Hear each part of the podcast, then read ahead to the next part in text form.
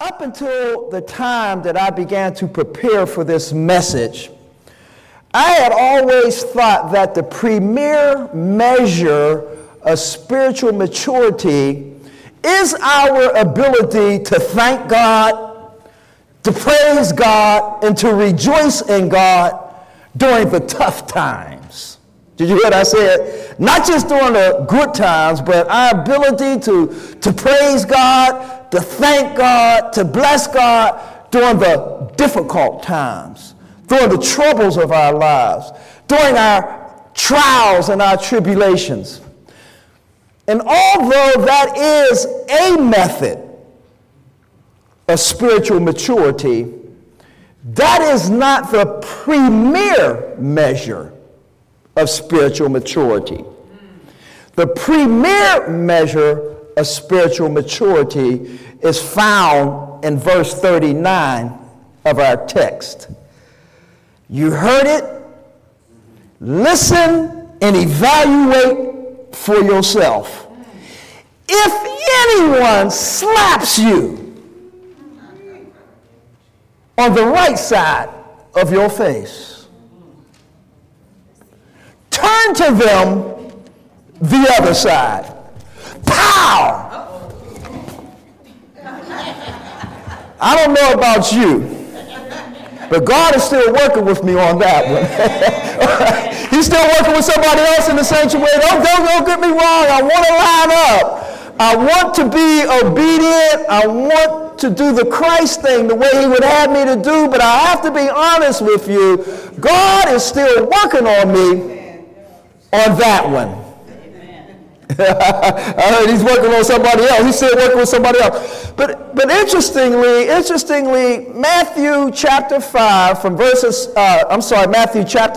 chapters 5 through 7 is what we know as the famous Sermon on the Mount, the sermon that Jesus delivered on Mount Olivet, the Mount of Olives. And in this sermon, chapters 5 through 7 of Matthew, Jesus is explaining kingdom living to his followers, kingdom living while you walk down here on earth. And one of the clear examples of kingdom living is that we should show a love that overcomes.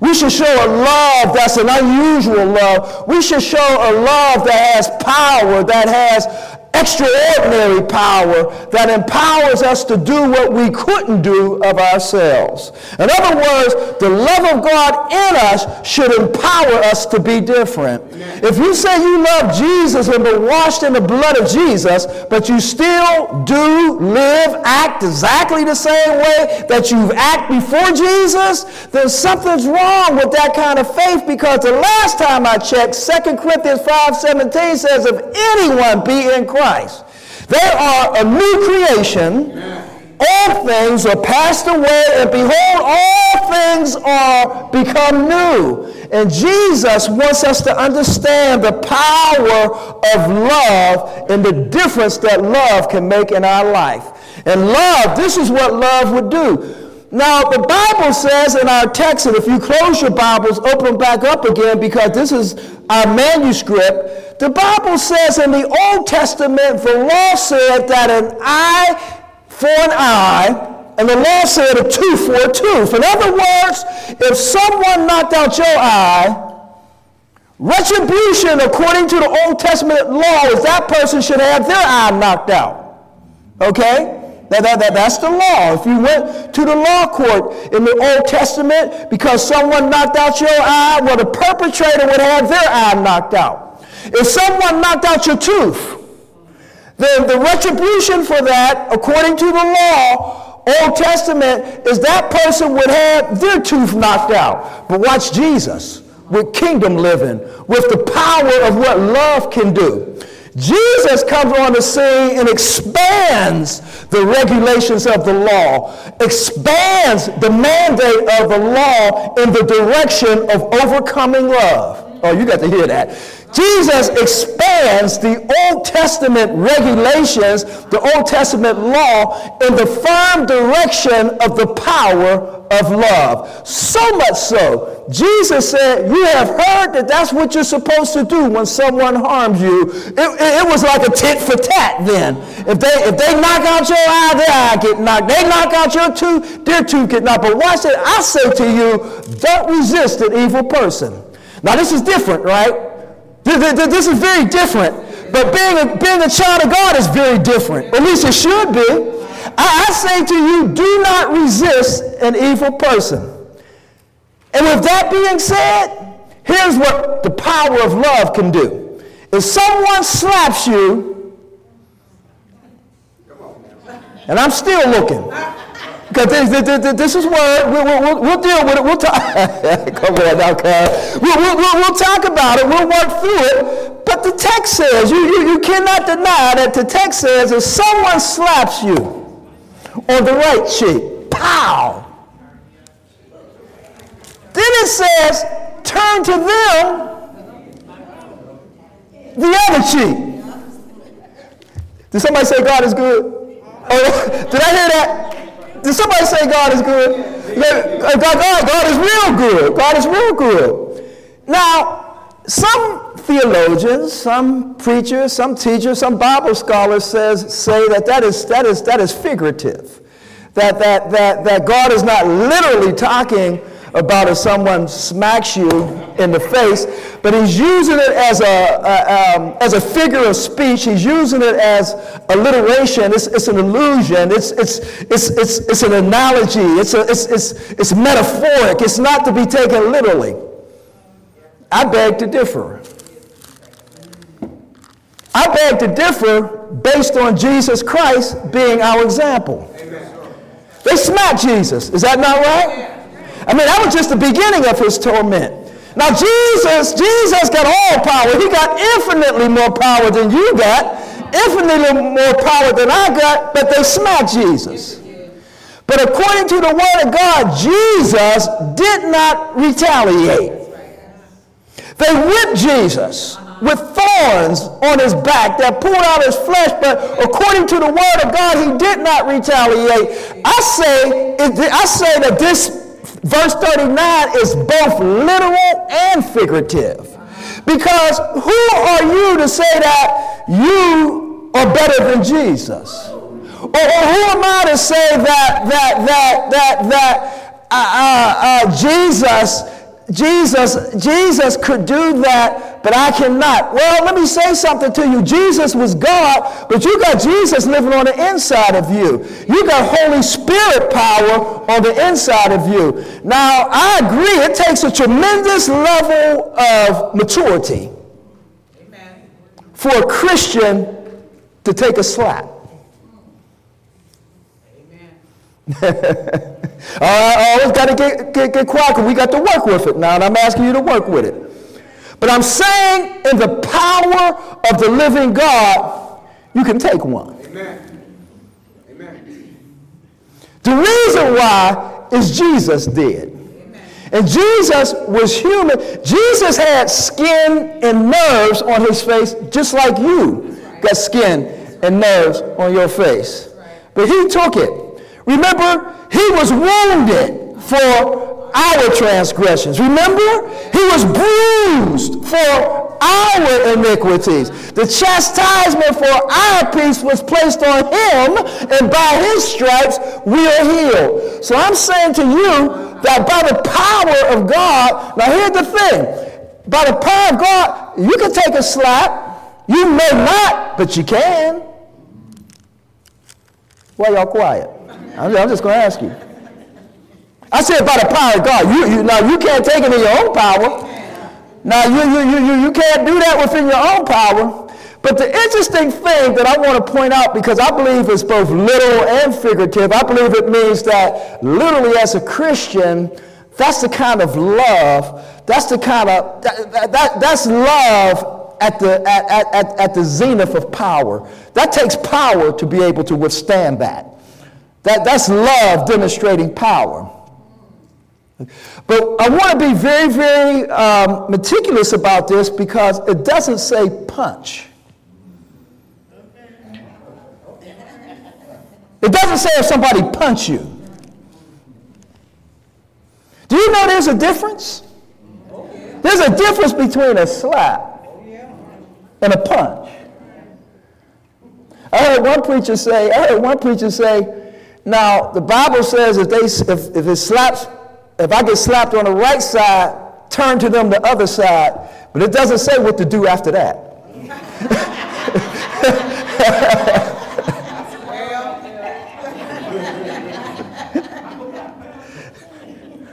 So love will give you two, but it don't say what to do after two. But it's a prime example of the love of God and the power of that kind of love. Amen. Do you think if somebody spit in your face, you could take it? The reason why I bring it up is I did. Someone spit in my face. I was working. I was at work. I worked for a private school for children with behavioral problems. They were not able to attend a regular school system because of their emotional and behavioral problems. So they had to attend a private school that I was a child development specialist at. This kid, he was 13 years old. He was flipping out. He was going off. I mean, that's why he was there, because he was not able to make it in the regular school because of his problem. He spit in my face. I saw red. I ain't gonna lie. I literally saw red. That is a humiliating, degrading experience to have someone spit in your face. He was a kid. He was a teen. He was 13. But I wanted to kill him. I'll be honest with you. But here's what I brought it up to say. I didn't. I took it. I was saved. I was a Christian. I took it.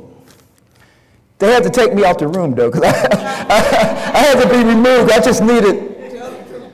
I needed to recuperate. But I brought that up as an illustration. I think somebody spitting in your face might be worse than someone smacking you. And it's close, at least. It might be worse because of the germs and, you know, all of that, particularly in this day and time. But the power of the living God, it can have you. And the intent of this also is to help us understand that the power of love is to have us do the unusual.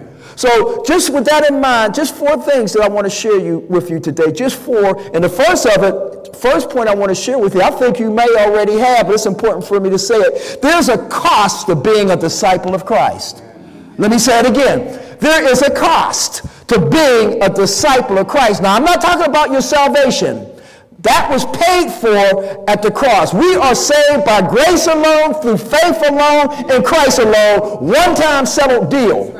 But when it comes to being a disciple, there's a distinction between being saved and being a true disciple. Discipleship begins with salvation, but it continues ongoingly with you being a pupil, a student, and follower of the teachings of Christ.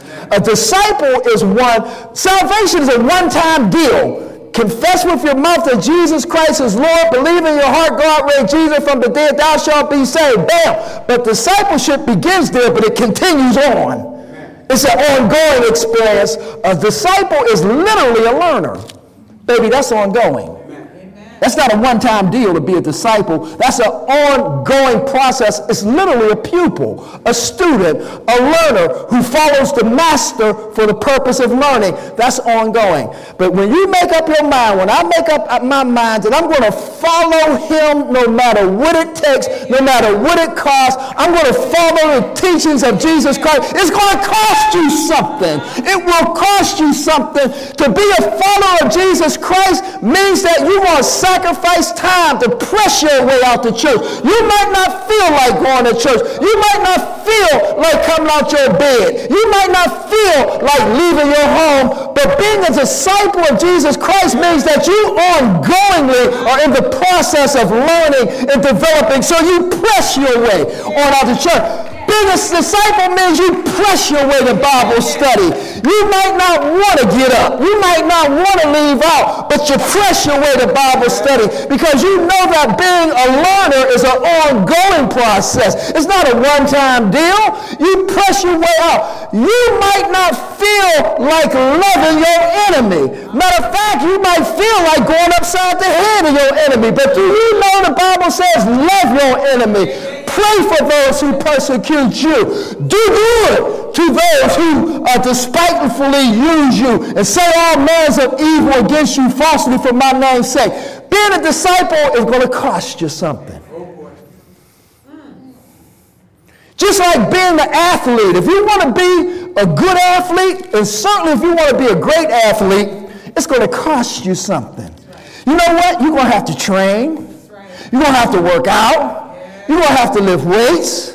You're going to have to go to practice. And if you really want to be great, you're going to have to do all of the detailed things that it takes to be good at your craft. Because whatever you want to be, it's going to cost you something. Yeah. Let me just share with you what was said. Now, I don't advocate that Christians read Harry Potter. I don't advocate that, but I want to share with you just this information about the Harry Potter series to illustrate my point. It says successful entrepreneurs, business people, have the attitude that failures are simply stepping stones along the way to success. It's going to cost you something if you want to be successful. Author J.K. Rowling, listen to this, was a penniless, unemployed, single parent when she penned a book about a boy wizard and his adventures. She was a single, penniless parent. She submitted her manuscript to 12 publishers. Count them, 12. All of whom rejected it. But if you want to really be something, it's going to cost you something. Rowling persisted, however, and a small London publisher called Bloomsbury finally decided to take a chance on Harry Potter and the Philosopher's Stone after a glowing review from the CEO's young daughter. The 7-book Harry Potter series went on to sell more than 450 million copies worldwide. But it was after she had been rejected by 12 different publishers. But if you want to be what you believe God is calling you to be, it's going to cost you something. It's going to cost you something. She went on to become the first billionaire. Listen to me, not millionaire. She went on to become the first billionaire author. Basketball legend Michael Jordan displayed the same attitude. Quote, Michael Jordan said, "I've missed more than 9,000 shots in my career." Michael Jordan says, "I lost almost 300 games." Michael Jordan said 26 times, "I've been trusted to take the game-winning shot, and I missed." Michael Jordan said, "I have failed over and over and over again in my life, and that is why I succeed." Amen. If you want to be something, if you want to be what you believe God is calling you to be, you don't just hit and miss, hit and quit. You keep on going for it. You keep on working at it. You keep trying for it. You keep coming back. You don't stay home. You keep coming back, because if you want to be great for Jesus, if you want to do great things for God, it's going to cost you something. It's going to cost you something. People going to laugh at you. People going to make fun of you. I told you you couldn't do it. I knew you would fail. But if you want to be great for the Lord, you keep coming back, because the same God that allowed you to fall is the same God that can pick you back up, dust you off, send you on your way. How many of you know that the God you serve got all power? If you just know that, you lift up your hand. If you believe God is calling you, if you believe God wants to use you, then you keep pressing for the mark, for the high calling of God that's in Christ Jesus our Lord, because God is able. I said he's able. Thank you, God. But secondly, I want you to notice what the text says. It's powerful because the text says, you heard it was said, an eye for an eye, tooth for a tooth, but I tell you, do not resist an evil person. What we want to do, we often want to resist, right? We often want to buck back. But if anyone slaps you on the right cheek, turn to them the other cheek also. Watch this. If anyone wants to see you and take your shirt, hand over your coat as well. If anyone forces you to go 1 mile, go with them 2 miles. I do. I hear that. Your God makes you able. Here's the point. We are to kill wickedness with an overdose of goodness. Did you hear what I said? Jesus is teaching that we inject evil with an overdose of kindness. Kindness will kill evil all the time. See, how we try to fight evil is we try to get back at people doing evil. But that only wages more war. That only bumps up the ante.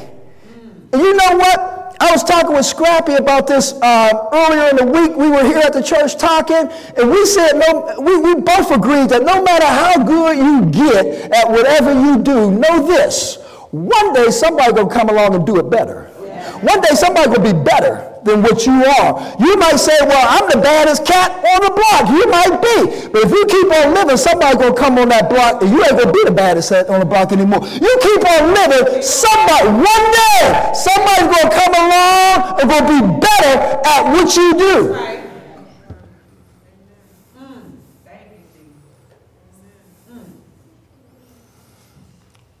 So it can't be tit for tat warfare, but what the Bible teaches that we overcome evil with good. We inject evil with an overdose of kindness, of goodness, of love. Evil can't handle that. You know why? Because 1 Corinthians 13:8a, love never fails.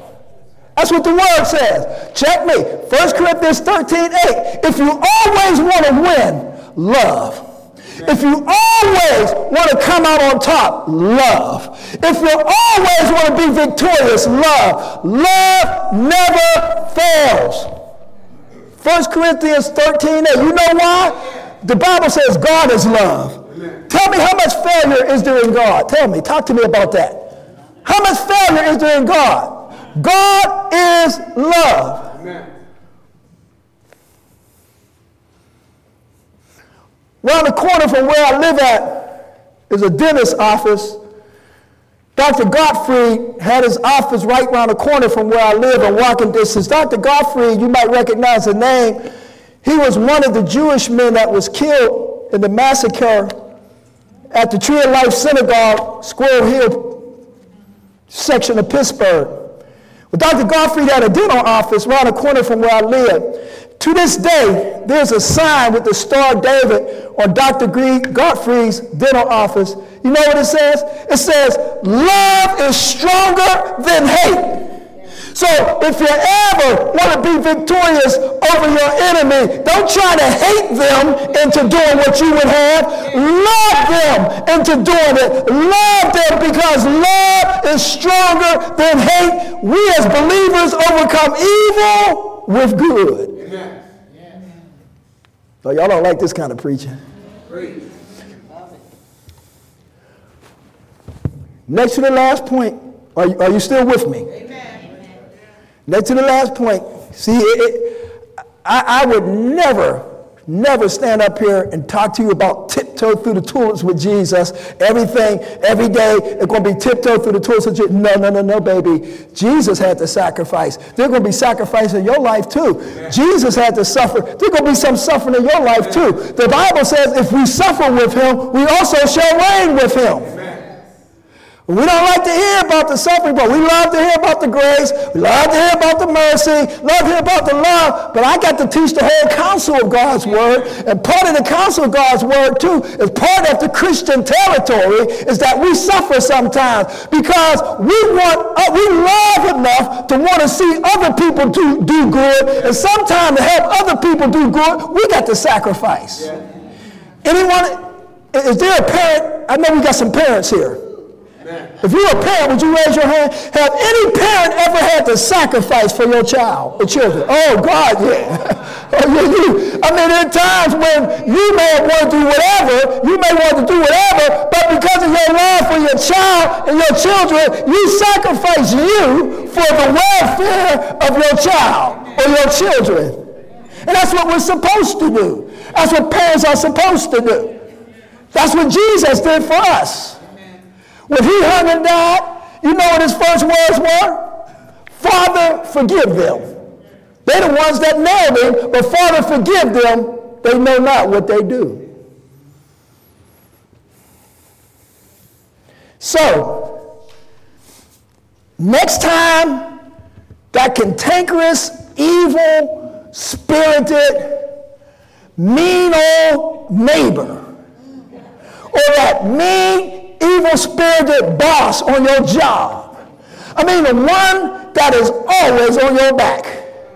The one that's always pressing on your last nerve. The one that's always telling you that you need to do it over because you didn't do it the way it was supposed to be. That boss. Well, the next time you come across them, go the extra mile with a difficult person because Jesus went the full distance for you. Yeah. He didn't just go the extra mile for you. Jesus went the full distance for you. You know what Jesus did? And this ought to inspire us to work with difficult people and go the extra mile for difficult people. Jesus went all the way from the manger in Bethlehem to the cross on Calvary to put you in the winner's circle. So the next time that cantankerous boss is on your case, you say, yes, ma'am, yes, sir. You got it. I'll handle it. I'll take care of it. Because Jesus handles you. Jesus takes care of you. Jesus blesses you. And compared to Jesus, you certainly haven't been good all the time. Matter of fact, the Bible says in Isaiah, your righteousness says, plural, or as filthy. Y'all know that scripture, right? But you know what? Don't stop Jesus from causing the sun to rise in the east, allowing the sun to shine on you. And don't stop Jesus from still giving you eyesight in your eyes, smelling in your nose, feeling in your hands, tasting your lips, activity in your limbs. Thank you, Lord. One last point. Now this one has to do with the favorite activity of a born-again person, that is giving. I thought I was going to get at least 3 amens. Amen. I said the favorite activity of a born-again person, giving. Ah, now I hear it. George, I heard it, George. I hear it. Give, verse 42, give to the one who asks you. Are y'all mad? Give to the one who asks you. And do not turn away from the one who wants to borrow from you. Wow, isn't that amazing? Someone asks you if you got it. And I noticed the text didn't put any conditions on it. We do. We want to check. No, I'm not saying we shouldn't be wise in our giving. I'm not saying we should not be. But all I'm saying is the text doesn't put any conditions on it. We want to check. Make sure they're going to really get food. Let me follow you. Let me take you to the store. Let me take you to the restaurant. Well, if that's what satisfies you, then maybe you should do that. But the text doesn't say that. That's all I'm saying. It says, give to who asks of you. Amen. Is that not what it says? Right. And from him who borrows from you, do not turn away. When my wife and I first got married, we lived in an apartment, Briarcliff, on Bascom Avenue. I'll never forget, there was a guy who lived in an apartment. He had a couple kids, married, had a couple kids. He was older than me, not a whole lot, but he was older than me. And one time he wanted to borrow from me my tire iron. I had a four-prong tire iron. When you get a flat tire, the tire iron, you take the nuggets off. It was a four-prong, make it easier to take the nuggets off. So I had it, he asked to borrow it, so I let him borrow it. It was important to me because it makes taking the tire off easy. You know, we're off the floor, four-way. I waited a week, and I still hadn't got my four-prong tire iron back. I said, oh, no. Maybe it took a little longer for him to change his tire. I waited for 2 weeks. Still haven't got my four-prong tire iron back. I waited for 3 weeks. Still 4 weeks. Still haven't got it back. 5 weeks. Still haven't got it back. He would see me. And so my flesh started talking to me. It said, go knock on his door. Go find out why he didn't return your tire iron, because it don't take that long. As a matter of fact, I saw him driving. So why is my four-prong tire iron not given back? And I start thinking all this stuff, knock on his door, confront him. But then, during that time in my life, it's been quite a few, maybe 20 years ago, I have been studying this verse that said, give to those that ask of you. And for one who would borrow from you, do not turn away.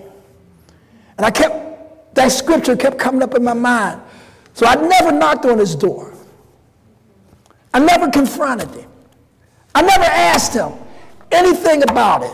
My flesh was telling me to do that, but I didn't. I said, you know what? If necessary, he can have it. I just let it go. A few days later, on my apartment door, I got a knock. It was his son. His son had my tire iron in his hand and gave it back to me. But I wondered why the dad didn't give it back to me. I didn't loan it to the son. I loaned it to his dad. But he knew that he had my stuff longer than what he should have had, and he didn't want to face me by bringing it back down himself. So he sent his son down to bring it back.